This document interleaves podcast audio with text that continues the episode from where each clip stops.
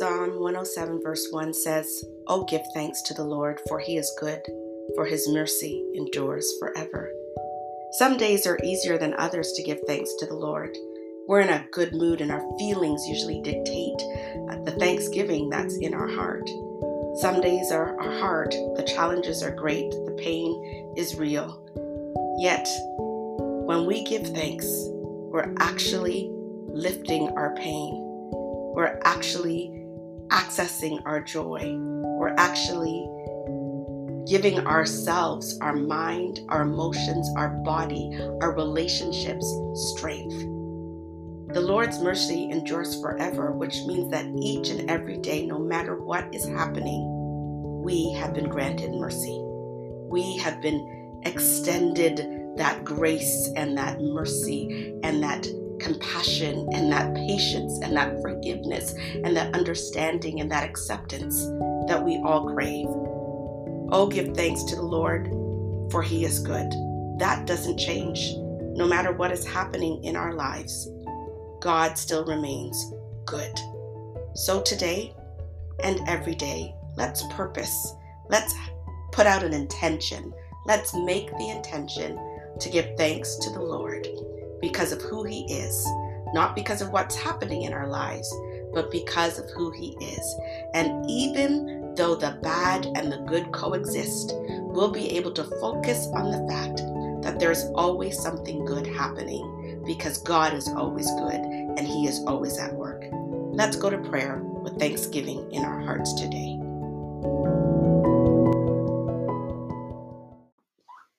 Let us pray.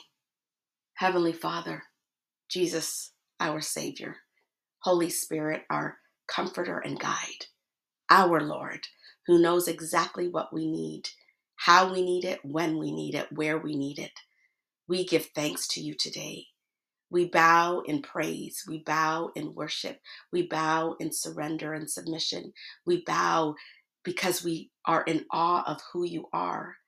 Your presence is from everlasting to everlasting, and your mercy does endure forever, all because you do not change. You are good.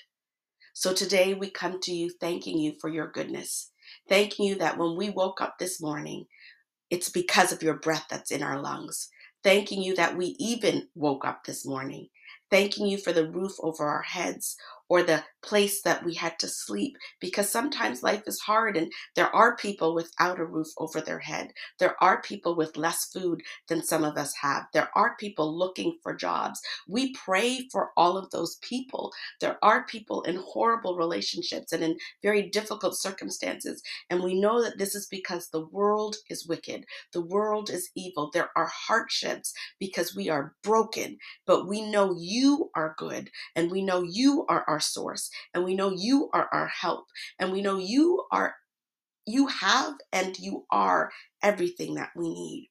So today we give thanks that we have a God who has taking care of our soul and spirit needs, a God who has given us everlasting life, and a God that accepts us and forgives us, a God that we can call out to at any time, no matter what life looks like. And Lord, we pray that we would see you when life is hard. We pray that you would correct and, and remove and take care of the wrongs. We pray that you would make right those things that are so terribly wrong and terribly mistaken. We pray that you would act and work and move to show yourself faithful because you are faithful. Lord, we pray that you would make the difference in our lives today. Lord, we are thankful that we have a family. For those whose families are very complicated, we're thankful that you take care of the pain, that you give grace and you give mercy, that you never leave us alone. Lord, we thank you for our jobs and for those whose jobs are complicated or who are looking for a job.